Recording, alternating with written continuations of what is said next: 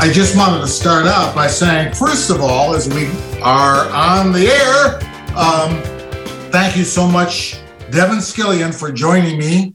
Uh, it's such a pleasure. You've had such an illustrious career, and it's uh, such a great thing to have you aboard and for me to be able to ask you questions about so many of your dimensions of your talent. Uh, so I'm. This is pretty cool. Well, you and I've had a mutual admiration society going for some time, Dan. So yeah, we, yeah, we have. Yeah. um, I wanted to start out by actually saying, so that everybody knows. Of course, they should know. Well, maybe they don't know totally, but that you began your career in Detroit in 95. And uh, prior to that, you had, as for news information, as a, as, a, as an anchor or a reporter, you had been to uh, places like uh, Illinois and Texas, and you started out in Kansas. You, you're originally from Kansas? Kind of, yeah. You know, I, um, I grew up in a military family, and it's always a really tricky thing to ask an army brat where they're from, because uh, you know, by the time I was 18, we'd lived about a dozen places, uh, made about a dozen moves. Uh, but I was born in Kansas, uh, ended up back in Kansas for high school, went to the University of Kansas, married a Kansas girl, hmm. and uh, so yeah, I, I, I, at the heart of it, I guess I'd have to say I'm a Kansas. Yeah, that's great. That's great. And then in '95, you came to Detroit and you had replaced Mort Crim, as I understand it, and who what had been here, yeah, who had been here many years uh, prior to you. Yeah. And by the way, did you know that Mort played the piano? Absolutely. Mort started as a as a musician. I believe he was he had a nickname back before he got into television that was something like Arkansas Slim or something like that. I, I, I want to say, but yes, Mort. Uh, yeah, Mort. Mort could. Mort was really good on the piano, and uh, of course, obviously can write. Uh, so yeah, we, we we we loved talking music uh, back in the day, and still. how cool is that? And you know, it's an, it's it's also ironic that so many guys who have been in your kind of a business have maybe some kind of a musical background, even like uh, Lester Holt uh, play is a jazz bass player. I mean, right, right. so I guess this goes on and on. But what brought you over to Detroit? I guess is the question. Well, um, you know, I, uh, we had been in Oklahoma City uh, for six years before coming, and um, we just decided uh, wanted to go try and, and I wanted to see if I could tackle big market TV, and signed a contract to come to Detroit and then a month later, the Oklahoma City bombing happened. Oh, wow. I was already I was already earmarked for coming to Detroit, and then this life changing event kind of happened right in my own backyard. And in a way, I mean that literally. I mean, uh, my um, our house we lived about 12 miles from downtown Oklahoma City, but mm. our house shook that morning. No kidding. Blast went off. So uh, it it was the worst day of my life in a lot of ways, um, but it was in other ways. It, it again, it connected me to Oklahoma and the people there forever. I still uh, this many years, 26 years later, I still get messages and emails from people who I don't even know, but they were just thinking of, especially, you know, we just passed the anniversary of. Oh, sure. Uh, and, and, and Oklahoma City, to be honest with you, Dan, got really difficult. It got very tough for me to leave. Um, I felt a little bit of guilt because I ended up, uh, I was supposed to start at the beginning of August. And so I left about three months after the bombing happened. And um, it was tough. I, I wasn't sure if I was doing the right thing then by leaving at all. Um, uh, but uh, and and actually, to be honest with you, uh, Corey and I, uh, I don't think we thought we would be in Detroit all that long. We because I, I, had been flirting with you know talking with the networks and other big other big jobs, and we just kind of thought we would probably be here for three to five years and then go somewhere else. And John Lennon once said uh, that life is what happens while you're busy making other plans. And How true is that?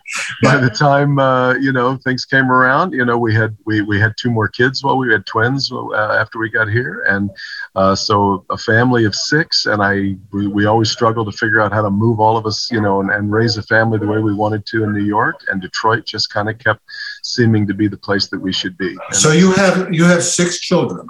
No, a family of six. Uh, oh, a, a whole family of six. Okay. Yeah. Well, still. Yeah, uh, family nowadays, isn't it?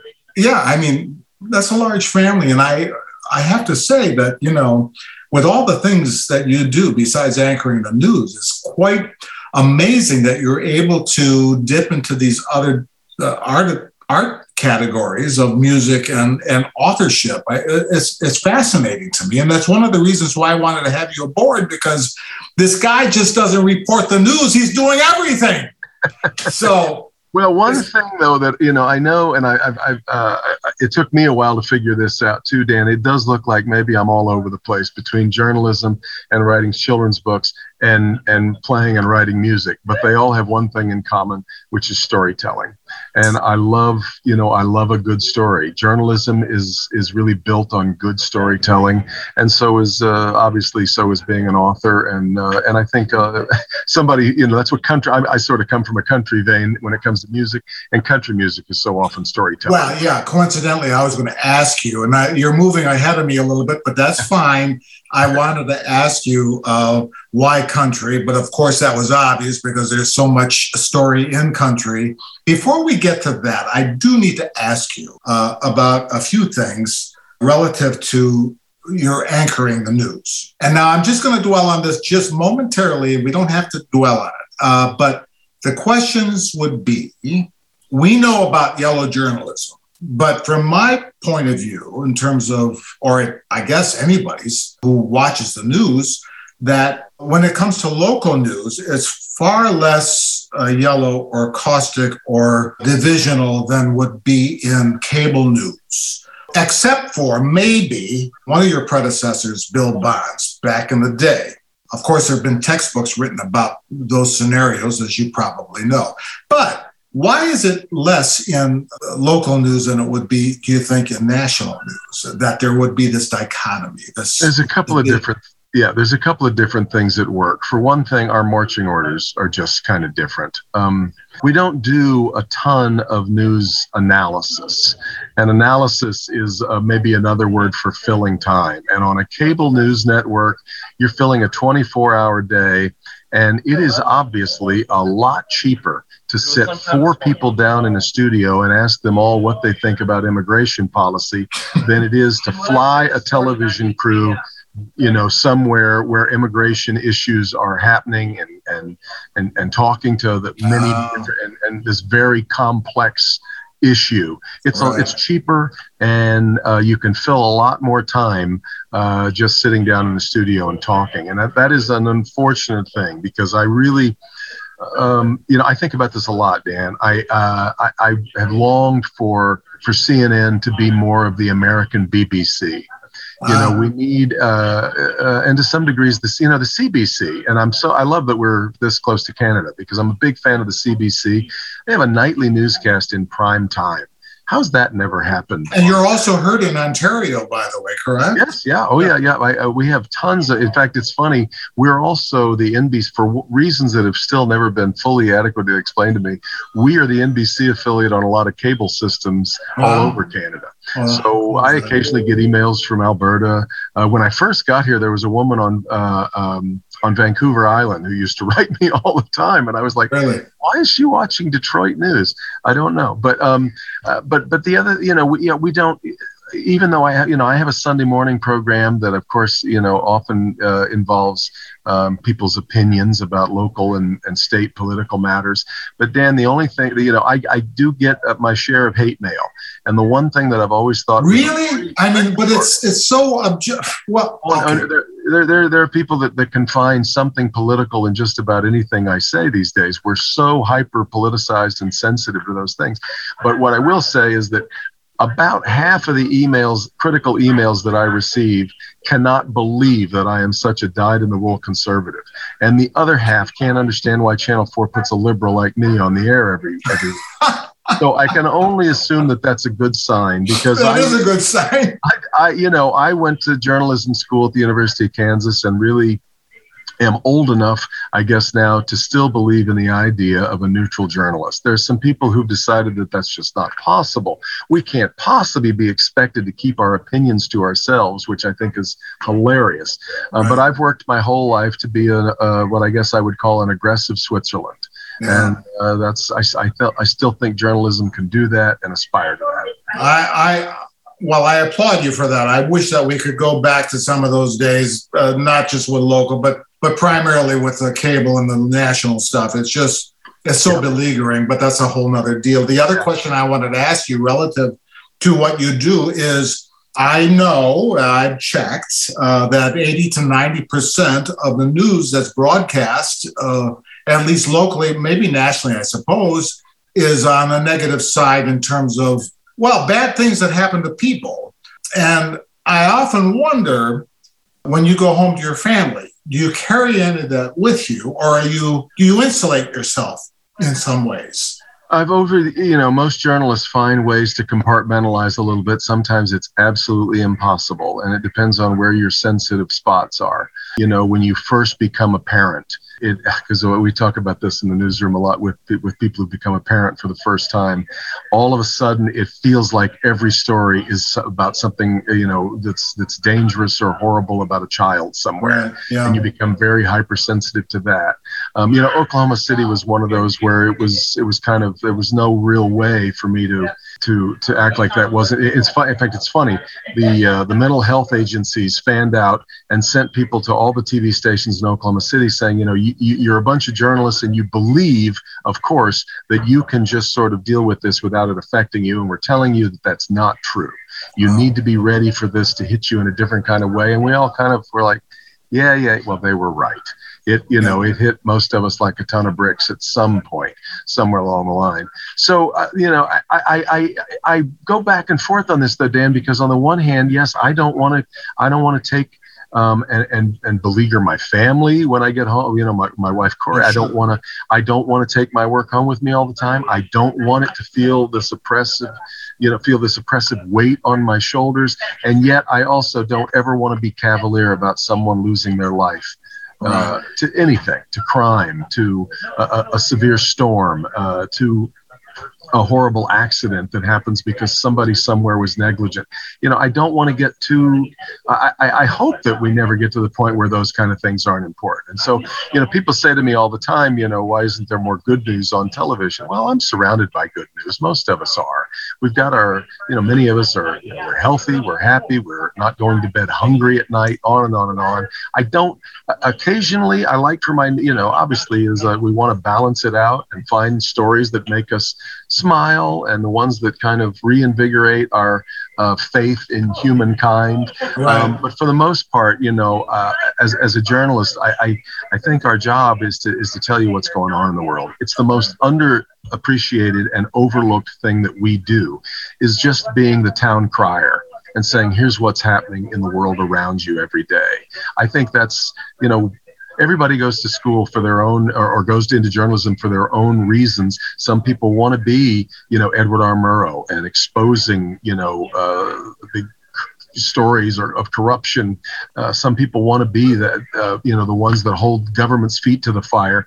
I basically wanted to be Homer. And I don't mean Homer Simpson. I mean Homer who wrote the Iliad and the Odyssey. right. I wanted to bring the the narrative of here's you know the world around us and try to uh, be uh, um, try to be uh, uh, under, appreciated as an art form. Right. And you brought up a name, Edward R. Murrow. And I know that you had received four Edward R. Murrow Awards during your lifetime as this uh, anchor. I have to admit to you that I used to watch the Edward R. Murrow show. That's how old I am, but that's quite a thing. I mean, my goodness, did that come consecutively year after year? Or did- There's a couple. Uh, there, I think there was one year that I won it uh, two years in a row, but um, it's been sporadic. You know, they've been over the years. They've been for different things. Um, two were for writing. Uh, yeah, two were for writing, two were for best documentary, which really is writing when you get down yeah. to it, I guess. So in a way, they've all been about storytelling and writing, and so to me, that's been a um, yeah, those I, am as proud of those as I can possibly be. It's, of yeah. course, you know, moving on from journalism into uh, my favorite areas, which well, I have to do more with the uh, art side of uh, Devin Scillian, is the fact that you've been uh, an author and a musician. And I'm trying to figure out still, as I mentioned earlier, how you would be able to parlay all this time. I, I don't know how you do this. I, it's hard for me to walk and, and uh, chew gum, as they say, at the same time, but you do this. And so, but with your authoring, it's been 20 children's books. Am I getting that right? Uh, be the 21st in July will be coming out. Yeah. And why children's books? Um, when I was in high school, I had a very brilliant English teacher who assigned us uh, class assignment was to write a children's story. It was my favorite um, school assignment that I ever had, and I just absolutely loved writing the story that I wrote. I still have it at home, and um, I just I, I was just really it really lit me up. I just thought it was great, great fun. And then when I got to college, I studied children's literature, studied uh, fiction writing, and I had a very encouraging professor there named Alan Lichter, who um, to, thought thought that one of my stories just held an awful lot of promise. He said he took my story, we, he passed it out to the whole class, and he said, uh, "Devin, you could get this published tomorrow." Now, Alan wow. was wrong. Alan was wrong. I could not get it published tomorrow because I tried. Well, um, how did you try? Did you did you send things out to get it? Yeah, but and that's but one of the one of the things you know, and then the, the book that I first the manuscript that I first wrote, and I wrote it the year that our first child was born, when Griffin was born. Um, I I felt so good about it and thought, yeah, I'm this is the one. I'm gonna, and so I started sending it out all over the place. I could paper the walls of, of the newsroom here um, with uh, the rejection letters that I received. Oh, yeah. A lot of it was because I, I got those too. yeah, of course, right? I mean, you're, you're, you're nobody until you've been right. that you're nobody. Yeah. Um, and I, I didn't really fully understand how to go about getting published. And that's one of the things that i've learned is there's two parts of this business. There's the writing and then there's the figuring out where it should go. And i i was a little slow on that. It took me 10 years dan to get the first one published.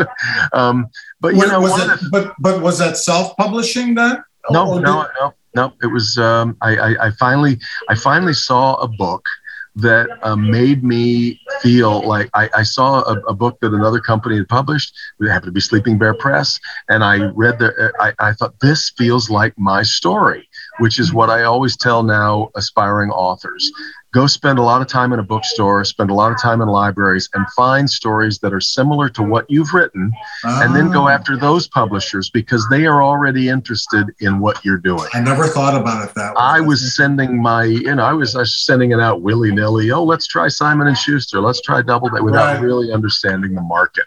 And, uh, uh, but you know, I, I had always only, I just wanted to get one book published, Dan. I just wanted to get. Yeah, but that's, that's, a, that's such a great suggestion. I don't know. I've talked to a lot of people that are budding authors that I don't ever hear them saying what yeah. you just said. Yeah, I, I, I, nobody gave me that advice. I didn't see it anywhere, and it I, I, yes if i i don't know that it would have cut all 10 years off of my search but it certainly would have cut a few off there's no doubt about it yeah. uh, for instance my first book called fibblestacks is a rhyming story. I was sending it to publishers who've never published a rhyming story. Did i think they were just going to bend to my brilliance? I don't know what i was thinking but i was wasting my time because there are you know and and i've had to learn that there are publishing houses that don't want any stories about animals there are some that don't want any you know on and on and on on. There's some that are very into, um, uh, some have very narrow uh, demands about how long the, the, manuscript can be.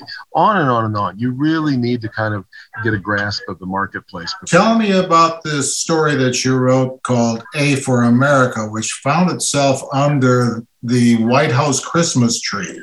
Yeah. So the, the after I got Fibblestacks published, and I really hadn't thought about anything beyond getting one published. It was just some a big box that I wanted to put a check mark in, and I did. And uh, after it came out, uh, the editor of the book, Heather Hughes, called me and said, "Well, what's your what, what is your next book going to be?" And I said, "I I don't know. I haven't." You know, I had a few other manuscripts laying around, but I hadn't really thought about it very seriously. Uh, I was still, you know, don't don't mess up my vibe here. I'm still in the afterglow of just getting this one done. And she said, Well, I'd like you to think about it. She didn't say write it. She just said, I'd like you to think about a book called A is for America. Well, as I've already mentioned, I grew up in a military family. My dad put on the uniform of the United States every day. My dad did two tours of duty in Vietnam, uh, lived all over the world and all over the country when we would live on army bases every morning, uh, reveille would sound across the base, and uh, wow. uh, they would raise the flag. And every night, taps would, you know, a retreat would bring the flag down, and then taps later on in the night. Um, so it was impossible to grow up the way I did without thinking a lot about my country. Right. And so I couldn't, when she said, think about a book called As for America, I couldn't think about anything else. I just, you know, sat down and just started writing, writing, writing And I honestly, it, it, she called me on a Monday, and by late Wednesday afternoon, so three days later, I called Heather and I said, "Well, I think I've got it." And she said, "You think you?" She kind of laughed. She's like, "You think you wrote a book in three days?" And I thought, "Uh oh, I may have overplayed my hand here." She said, "Well, send it to me, and we'll um, we'll we'll use it as an outline, and we'll figure out, you know, from there." I sent it to her, and Thursday morning, so just a couple of hours later, she called me and she said, "It's done. We're not going to touch a thing." And so that's the, that's my story, Dan. Is writing a book can take ten years or three days. Okay. I recommend the three day method if you can. so the dumb luck that we had, and this is you you've experienced this, I'm sure, many times. You just sometimes you just kind of luck your way into weird timing. Oh yeah. So we published A is for America, and three months later, 9/11 happened. Oh wow! All of a sudden, every school, every you know, everybody was devouring, um, you know, things about the U.S., things that had a patriotic theme, and you know, this was an alphabet book that kind of you know celebrated all the things. Oh, sorry about that overhead sound. That's okay. Uh, this was a um, this was a, a, a, an alphabet book that sort of celebrated all the different things that it means to, when we say America or to be American, right. and um, all of a sudden the thing just went gangbusters, and it's it's the only national bestseller that I've written. That's for sure. It sold uh, over uh, a quarter of a million copies. Oh my! Wow. And one morning, uh, while everybody's getting ready for school, we had the Today Show on in the background, and my one of my daughters yells, oh my gosh, dad's book is under the White House Christmas. They were doing a tour of the White House, and nobody had told me it was going to be under there. But then the next spring, I got invited to uh, come read at the at the White at the Easter egg roll, the White House Easter egg roll. Right. And they told me on the phone, they said, "Don't worry, um, you don't have to worry about bringing your book. We'll have a book here for you to read." And I get to the White House that day, and I assume it's going to be A is for America and it was not. It was my first book, Fibblestacks. Oh my gosh. And the woman who hands it to me says, This is Mrs. Bush's private copy. Please oh my gosh. back to her when you're done reading it and I was just um, kind of overwhelmed that uh, you know Fibblestacks is a book about where words come from, and uh, so it's not surprising to me that a former librarian like Laura Bush might might enjoy it, but I had no idea that it had ever crossed her desk. What an honor! I mean, that, that had to be like crazy. Uh, yeah. yeah. yeah. And then and, and then here we are now, you know, 20, 20 whatever, 20 books later, and the 21st one, which is called The Parliament of Owls, which will be out uh, in uh, in July. I have to say, I've been looking over some of the titles. I mean, uh, Memoirs of a Tortoise, right? I mean, I have I have to pick that up. Uh, I can do that with my grandkids, you know, because I've got five grandkids, but I need to start reading some of these things to them. So well, it's funny. I've done five memoirs books, and most of them all were sort of uh, humorous books. Memoirs of a Goldfish was the first one, then Memoirs of a Hamster, Memoirs of a Parrot, Memoirs of an Elf, which is a Christmas book. They're all they all aim to be kind of funny. Right. Uh, memoirs of a Tortoise, I wasn't sure should be a memoirs book. I knew I wanted to write a book about the theme of it. You know, we always we, we know that um, people lose their pets sometimes. Pets die and, oh, yeah. lose their pets. Yeah. Well, my book is about a pet that loses its person, which oh, happens wow. when you're a tortoise because tortoises live, you know, to be Beyond. And uh, my pet tor- my tortoise in, in my book is named Oliver, and he and his his well he calls him his pet, but his owner is 80 years old. They're both 80 years old, and uh, Ike passes away, and Oliver says, I thought we were going to grow old together. mm. Which, because of course, you know, uh, Ike had grown old, but Oliver was just 80, which for a tortoise is you're hitting, a, you're, you're hitting a fiber with me because we lost our dog, Oliver. Yeah. Oh. You know, yeah, yeah, I know. But you know, uh, but I do like the. Well, I don't know what I like. Yeah, it is the it, it is the worst thing, isn't it? Going through that. It's terrible, and, I, and, that's part of why I liked the idea of this book. I never I thought the switch of it um, was a really interesting thing, and so Oliver can't understand why he had to lose Ike, uh, and so he goes to his 137 year old mother who lives oh 10 gardens away. And it takes it takes oliver a long time of course to crawl his way across 10 gardens and he gets to his mother and and and she he says, you know, why do we have to lose people? And she says, well, you know, people don't live as long as we do, and we only get to have them in our lives for a little while, and we have to appreciate every single day with we have that we have with them.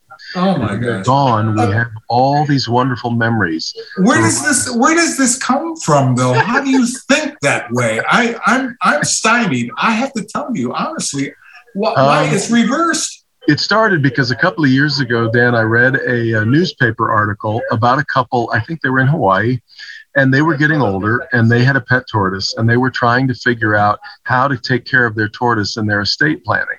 Now, this isn't like somebody leaving uh, their poodle a million dollars. Right. This, tortoise was going to need a long, uh, you know, a lifetime of care from somebody. And it's, it's a serious, you know, kind of quandary to find somebody who can take on that kind of responsibility and that right. uh, um, you know i don't want to call it a burden but you know it was going to be and they were they were struggling to find who was and i was just so fascinated by that conundrum.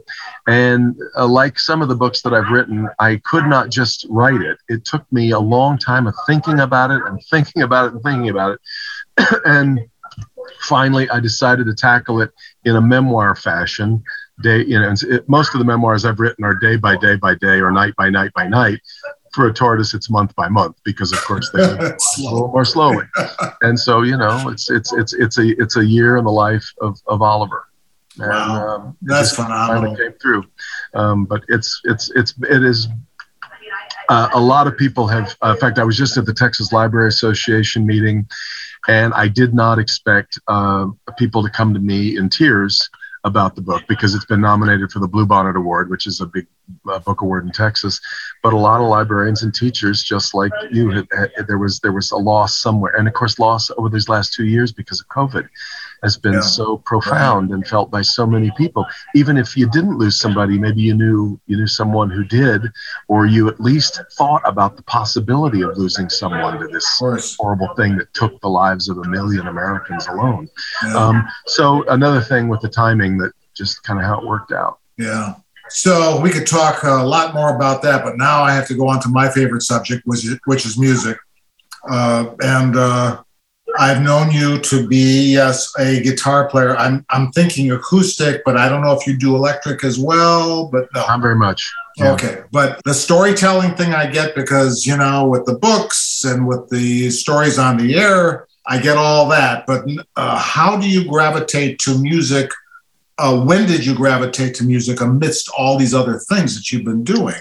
When did that start? You know, I don't, I don't, I, I, can't pinpoint that one. I, I would have to say that I, uh, music was my first love. I, I, but I don't, I can't, I, I just can't remember a time when music wasn't important to me. And I, you know, my mom back in the day was into um, community theater and with you know there'd be a lot of musical theater around and and songs of you know broadway and the standards playing in my house my dad's from western kentucky and i suppose that's where uh, some of the you know a lot of the country, country influence came yeah. from mm-hmm. but i was just um played piano and cello as a kid and uh, in fact my piano player my piano teacher quit me because i she realized i was just playing by ear and not really learning how to read music.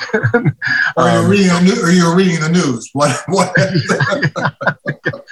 and um, but you know, I, and then I was a uh, before I ever got to journalism, I was a theater student at Kansas and was into musical theater, and um, so uh, the, what really turned things uh, for me as far as um, as far as playing, because I was screwing around a lot on the piano as, as when I was young, but I got to college and there was a guy in the dorm who played banjo and a banjo player generally needs a guitar player to play along with him to kind of Absolutely. get a rhythm section. Yeah. Dan taught me to play the guitar to play along with him. Ah. And the first couple of songs that I learned how to play on the guitar were by Gordon Lightfoot, uh, Wreck of the Edmund Fitzgerald, and Circle mm-hmm. of Steel, and a bunch of his great songs.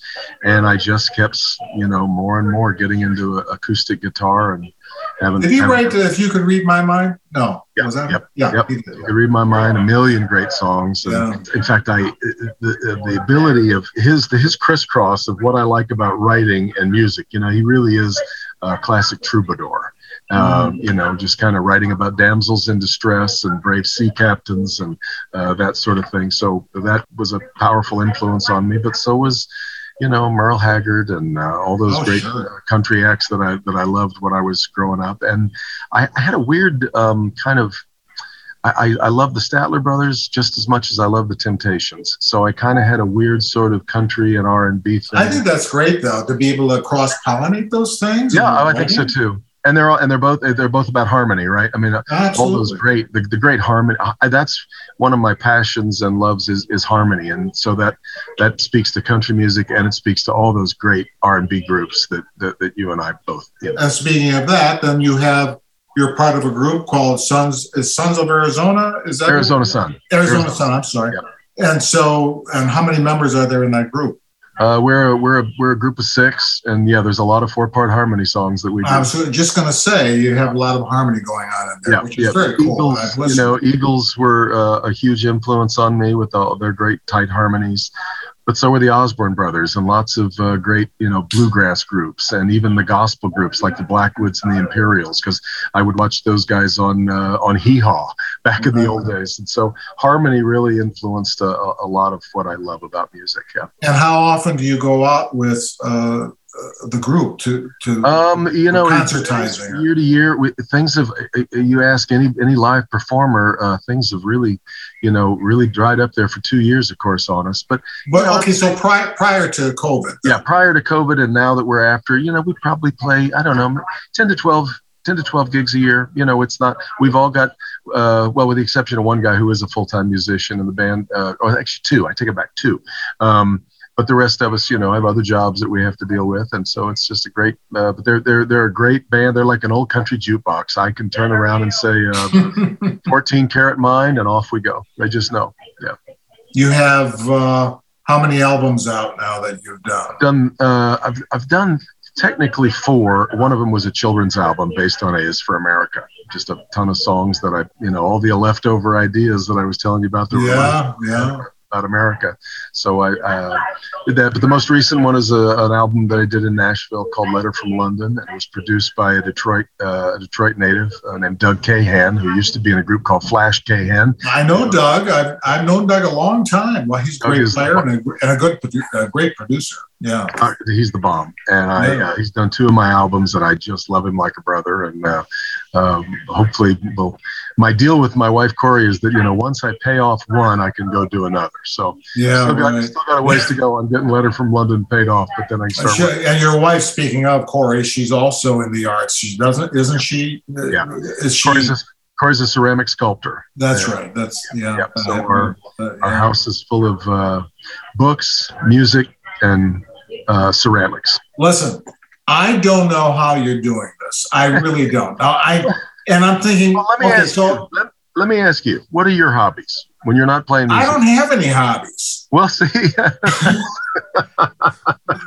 I was going to say that you know usually people you know some people want to go fishing, some people play golf. well, Well, Yeah. when I'm done at the at the station, I go home. Everybody is, you know, if I, all of our kids are out of the house now, but back in the day, I would go home. Everybody was in bed. yeah. So what would I do? I'd pick up the guitar, or I'd sit down to write because those were my hobbies. Well, uh, truth be known, I uh, I used to love to fish, go fishing. Mhm. And we lived on a lake, and we've moved from there to uh, uh, we're on a river now. But you know, my my mindset has changed a little bit about fishing. I, you know, as you get older, you don't want to hurt things so much. So, yeah. you know, and it's it's it's a strange thing to say, maybe especially for people who like to fish. But that's where my head is lately, and.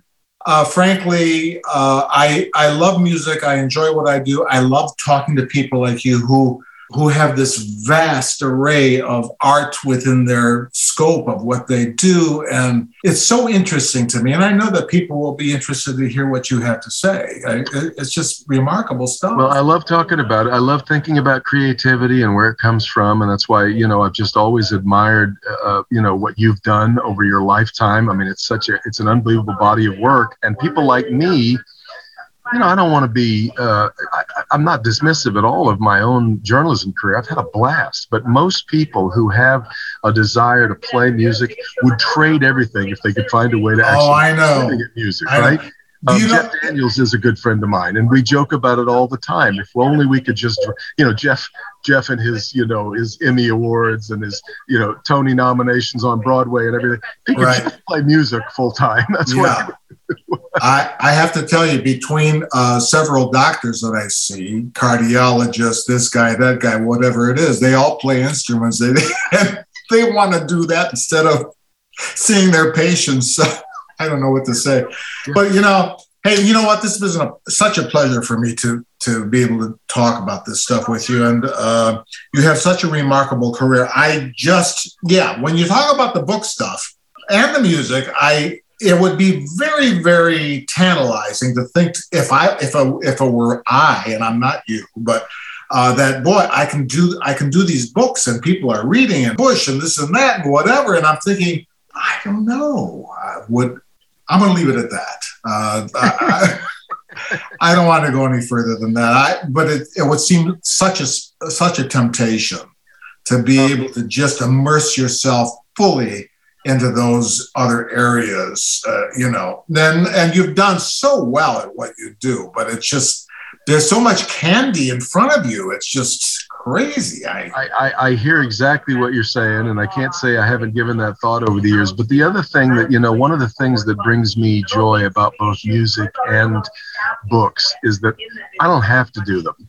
Um, you know, if, if they became my, I, had a, I got a friend who was a, a, a sportscaster for a while, hmm. and um, he got out of sports business and he and I remember he, he called me uh, one night from uh, a Kansas City Royals game. He was in Kansas City, um, and he called me and he said, "You know what?